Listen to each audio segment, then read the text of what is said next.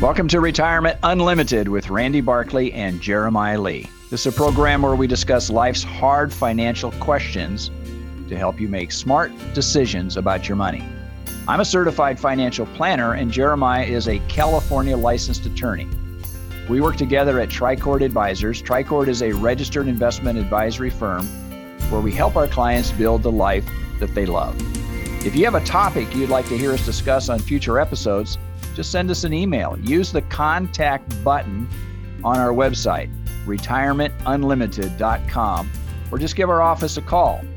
Our phone number is 951-684-7011. I just got back from a conference. It was really good. We had some great economic data, and this is one I really enjoy going to every year because it's got some key individuals there.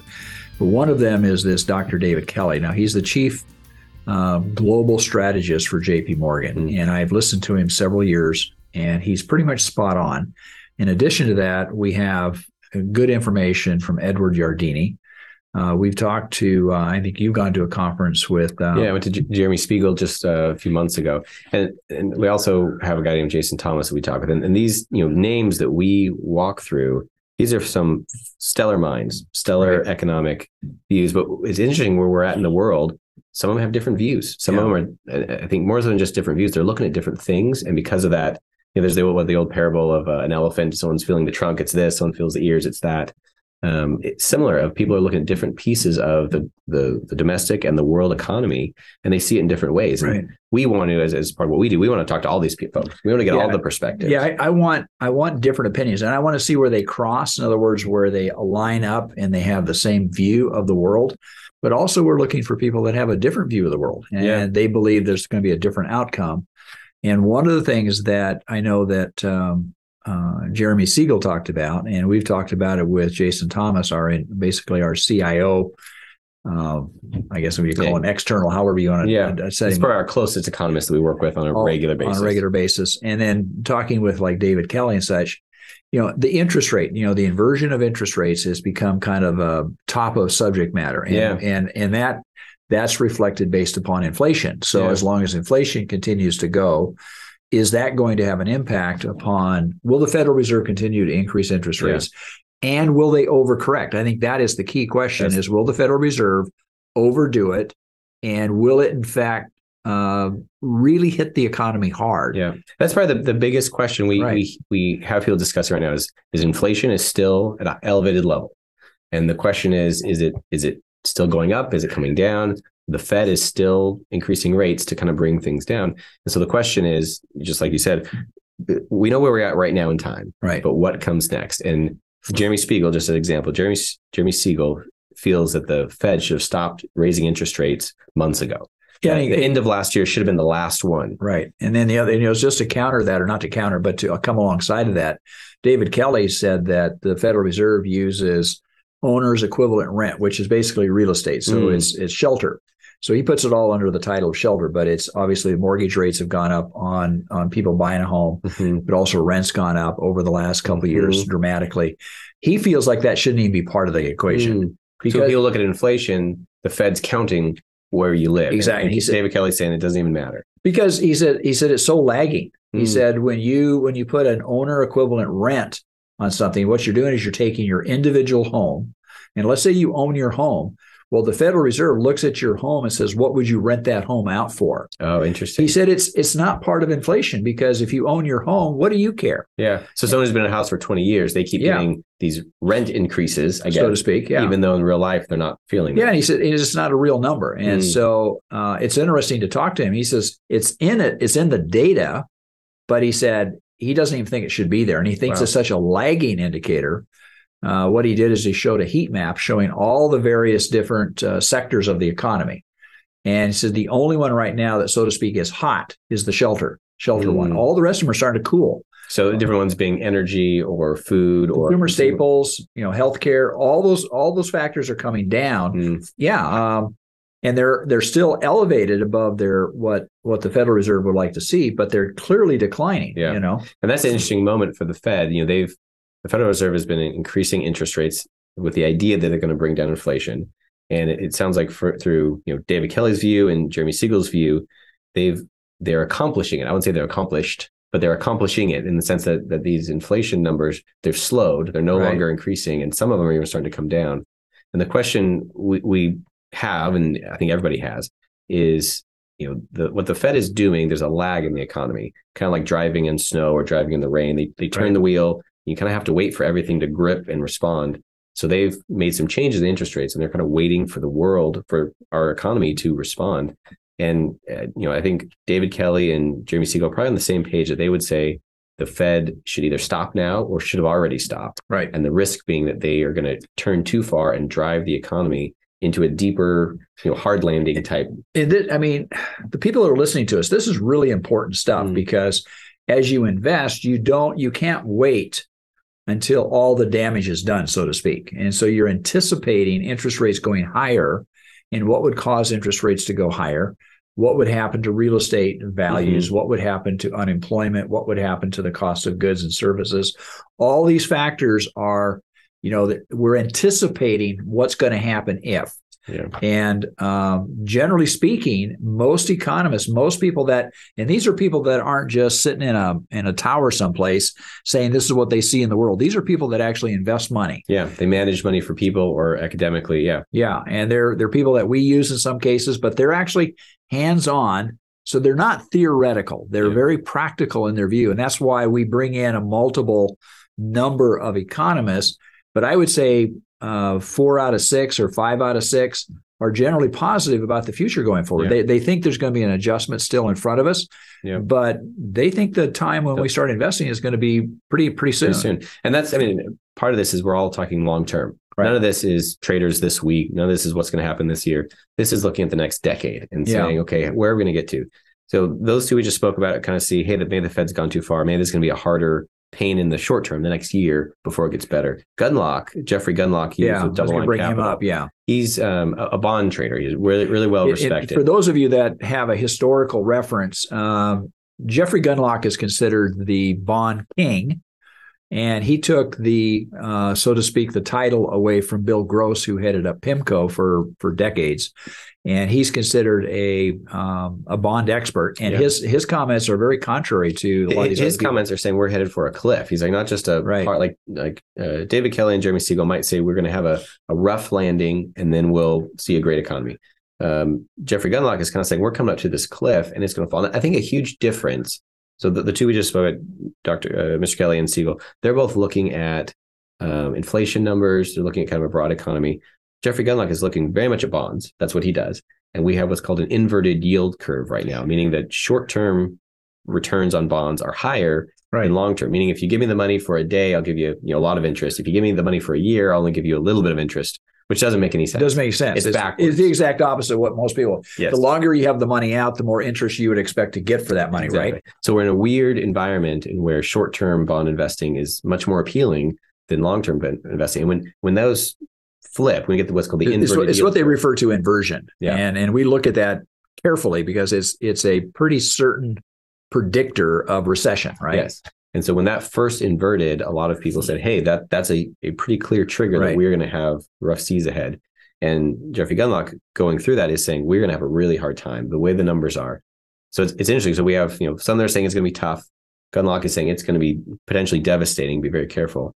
Then we have some others, and I think Edward Yardeni is a good one to bring in. He is looking more at the commodity prices and how they're changing. Right. He's looking more at the employment numbers. And the commodity prices that he looks at is not what most people would think, like oil, gold, silver, steel, those kinds. He looks at a basket of commodities that are really basic in manufacturing, like paper, tin, waste retrieval. He's looking at those kind of commodity prices, things that everyone's using to make stuff. But you don't normally think about it. That's not the highlight of what they normally. Yeah, oil prices. You hear that on the news, right? I don't know what that means to most people to say the crude gallon is or the crude barrel.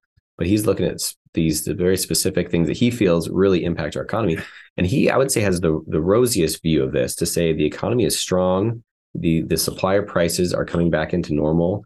That we have a bright future ahead. And for all of these, the timing is a key item. 10 years from now, they could all be right, by then. But Yardeni, I think, is a really interesting one. He sees the strength of the economy, and especially we move from the prices, but over to employment. As just a comment, we've never had a recession with low unemployment, and this unemployment is real. I came out, like I said, I went to this conference, but I also met with a client outside of Phoenix, and their turnover rate amongst their company rebuilds very specific engines, and they're looking for people that have some trade ability. Mm-hmm. They bring them in, but they're also going to train them. He was telling me his turnover rate. I mean, he's lucky if he can keep an employee for about a month or two. Wow. He said he's had literally employees package up the uniform, put it in a mail, and send it to them and say, "Thank you, I'm not coming back." I mean, that kind of resignation. And I went through his benefits. His benefits are very competitive, but he said they just don't. They're not committed to the long term. I guess is the best way to say that. And I'm assuming they're not leaving to just not work. They probably got a better job or a higher pay or some other dynamic. And so it's hard to get people still. And I remember a number of clients who were looking to hire in the midst of the pandemic, and there was just no one available. And the idea that say, hey, unemployment was very low then, to say unemployment is going to increase and we'll have a loosening up. It is kind of right, but I wouldn't say meaningfully. Right. I think people who are interviewing might be looking to change jobs, but it's not the folks who are staying on the sidelines and saying, "Man, I wish I had a job. I just can't find one." No, there's a comment that David Kelly talked about, which was really kind of threw me by surprise. He said that the reason that we have this unemployment, in other words, this turnover rate with these younger people, he said, because unions have diminished. And I kind of did a take back. I went, what? He said, if you think about it, unions had such a strong influence of the employment structure. So if you belonged to a union, whatever the trade was, you were taken to a company, or you were asked to show up at a company, but you did work. He said the union influence on maintaining steady employment was very strong. He said now the union membership has dropped from 25% down to less than 10%. He said a lot of it because every single person, more and more people are managing their own employment. Mm. So he kind of went back, and I had to really kind of settle on that and think, is that a good thing or a bad thing? Yeah. And that's probably a whole conversation to say. I hear in the news that Amazon warehouses have been trying to unionize across the country, and there's been a fight. Right. And an argument to say, are unions helpful in the long term with keeping steady, useful employment? But to say that unions are smaller than they were, I guess that probably makes sense. I think of that as being as it was. But it was a contrary view that I didn't hear before. And all of a sudden, when he said that, I had to stop and went, okay, wait a minute. Because normally when you're talking with our clients, they either come out of a business ownership or they've been in some kind of management, and they're trying to, and they come from a historical base where you took a job and you stayed in that job for, till your retirement almost. Yeah. They're not seeing that right now. And they're, everybody blames the millennials, I guess. The millennials are getting a bad rap, but I think it has a lot to do with their baby boomer parents too, and what they're telling what they're requiring of their kids to do. Yeah. And what work is expected and what work is possible. I mean, there's a number of folks I talked to that remote work is becoming such a unique dynamic post-COVID that if someone is willing to provide a flexible schedule, whether it's fully remote or even just part in the office, part not, that expands their ability to find a workforce. Right. And a number of folks who used to commute, it was the job, right? You had to drive. That's the only way to do this.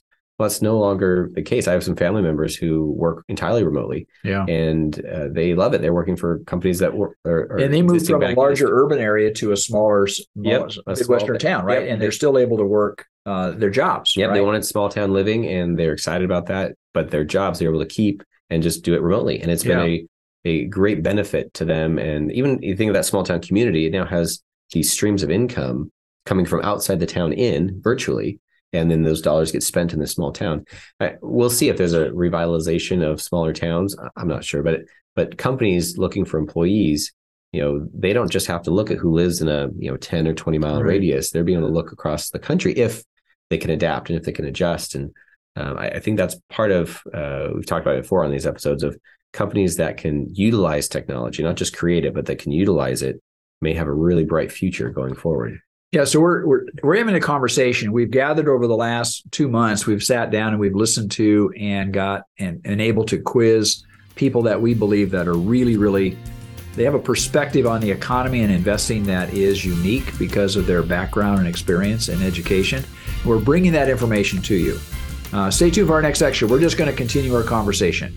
You know, retirement is supposed to be a secure time. Are you secure? Do you and your loved ones have the information needed to make the right decisions about retirement? You need counsel, not another salesperson, an advisor that looks out for your interest more than theirs. This is Dennis Prager, and I'd like you to call Randy Barkley, a certified financial planner who's been serving the Inland Empire for over 26 years. He's a retirement specialist who works for you on all the important and often confusing things that determine how comfortable you are in retirement. Call Randy Barkley for a free consultation and learn for yourself what I've learned. He can be trusted. Randy Barkley, 888-627-8371. 888-627-8371. Or visit me, Randy Barkley, at retirementunlimited.com. Advisory services offered through Tricord Advisors Incorporated, a registered investment advisor, clearing through TD Ameritrade, member FINRA, SIPC, MSRB. AM 590, The Answer. Welcome back. We're continuing our conversation about where are we right now and where's the world going to turn to in the next year. Yeah, we've been talking to some of the economists that we like and that we listen to. And some of the question is, what do you do with this information? And right. we struggle with that on a regular basis of, you know, does this mean anything to the future? Or is it simply a good kind of weather vane? You know, we know this is where the wind is blowing from, but what do we do with the sails? How do we direct the ship? And one of the things that we've been talking a lot is the difference in value and growth. Not just in what will be, but also what has So what's been. The difference between a value stock and a growth stock? Yeah. I mean, so a growth stock generally is a company that is not paying out any dividends, right? Whatever they earn, whatever that excess is, they're using it to either go into research and development. They're using it to acquire other companies. Right. An example could be, say, Facebook. You know, Facebook is still growing, you know, and we'll see how long they can keep growing, but they're buying up other companies. Right. They're putting money into developing their own business. There's other companies that have stopped growing in that sense. They're still a functioning growing company, but they're the reason people invest in them is their value, meaning that they generate a good amount of income.